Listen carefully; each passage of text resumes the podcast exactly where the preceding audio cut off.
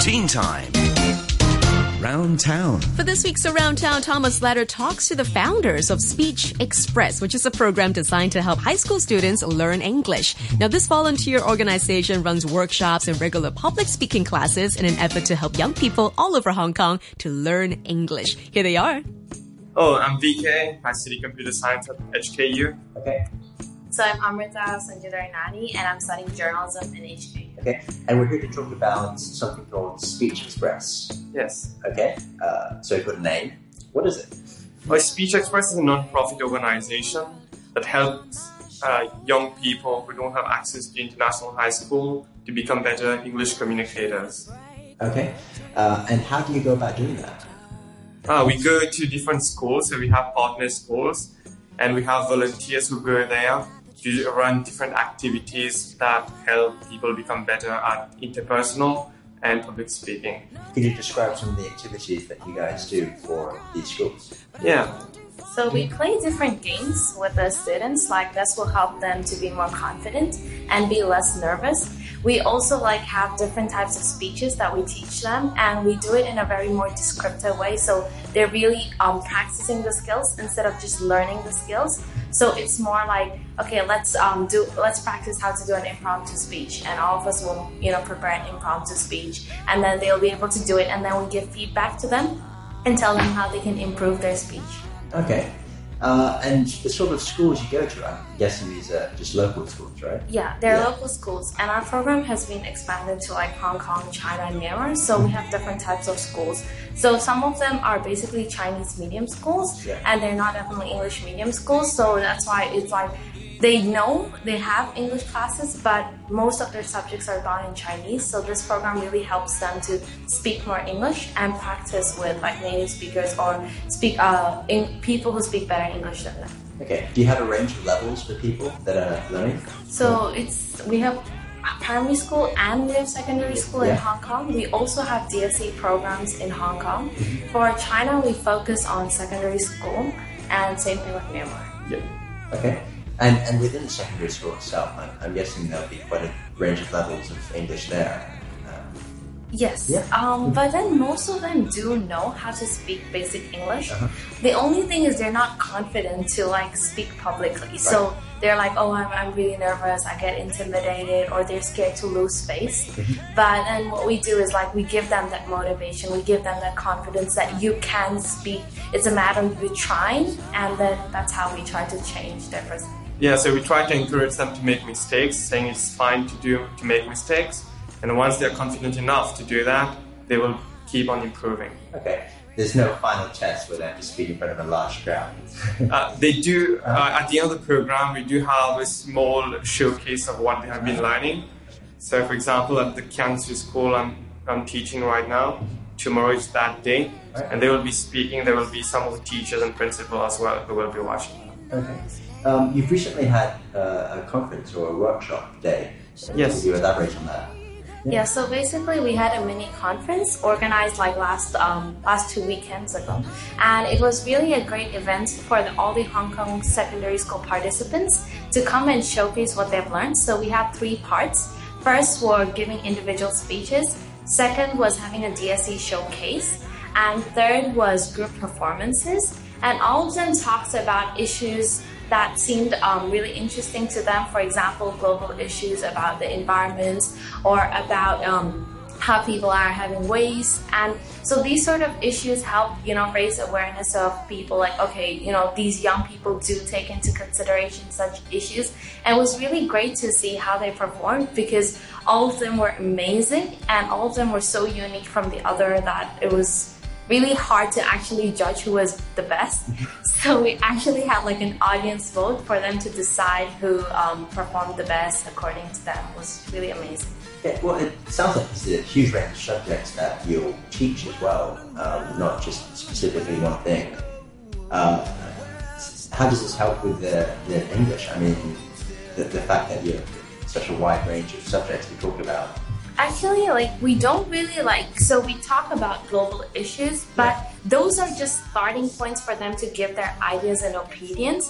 For example, in the China program, like the main focus is like global issues and different types of issues.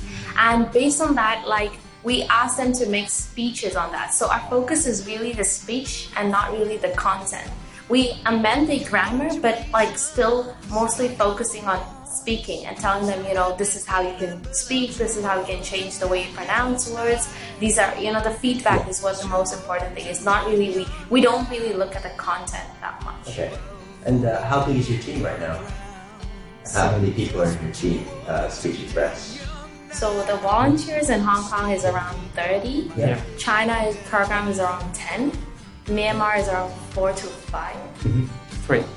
Three. And um, the EXCO itself is around 8 And they're all volunteers um, from Yeah. HK. Yes. That- No, uh, we we have- have people from CUHK as well. Oh, So Chief Program Officer Vivian Wong, yeah. she comes from CUHK.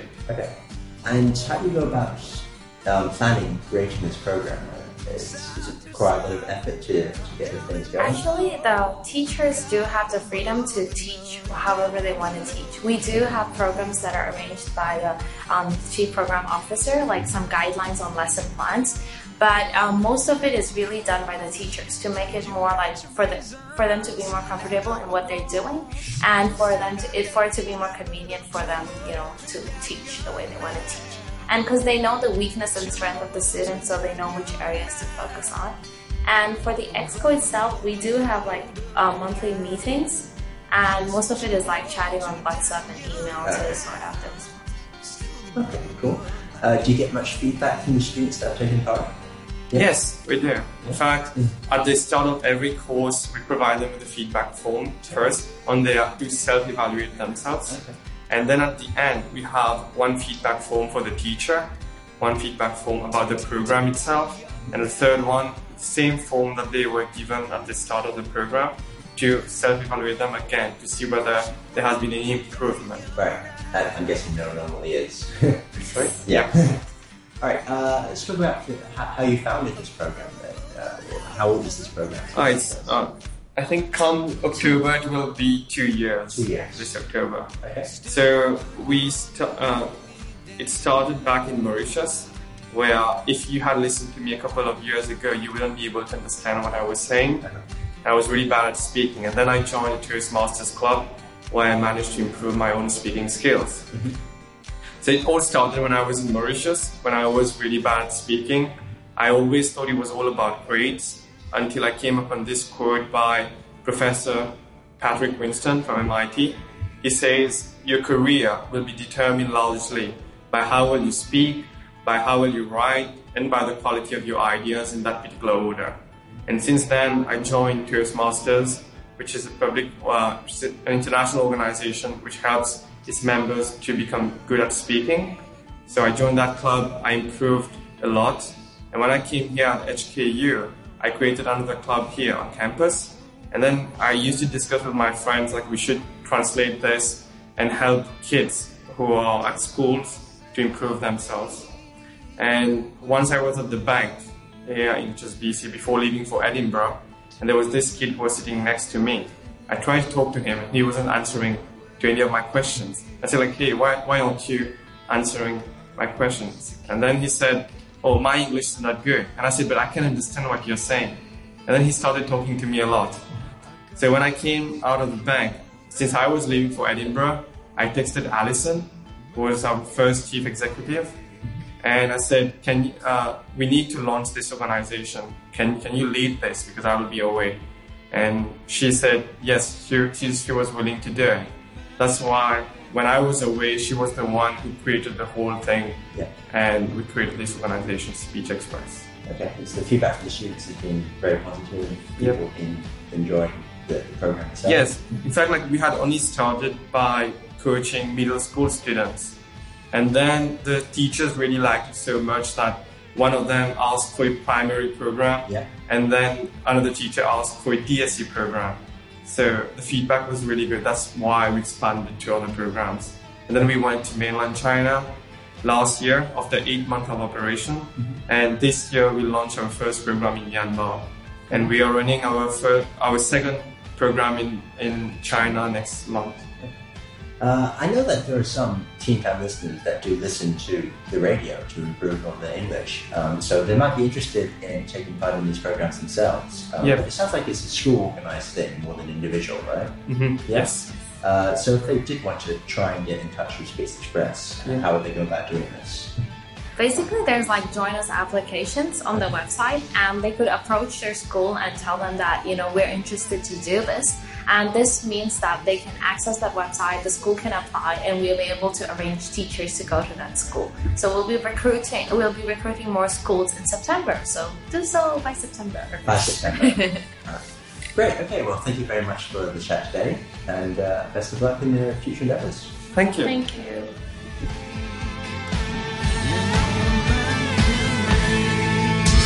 Teen Time.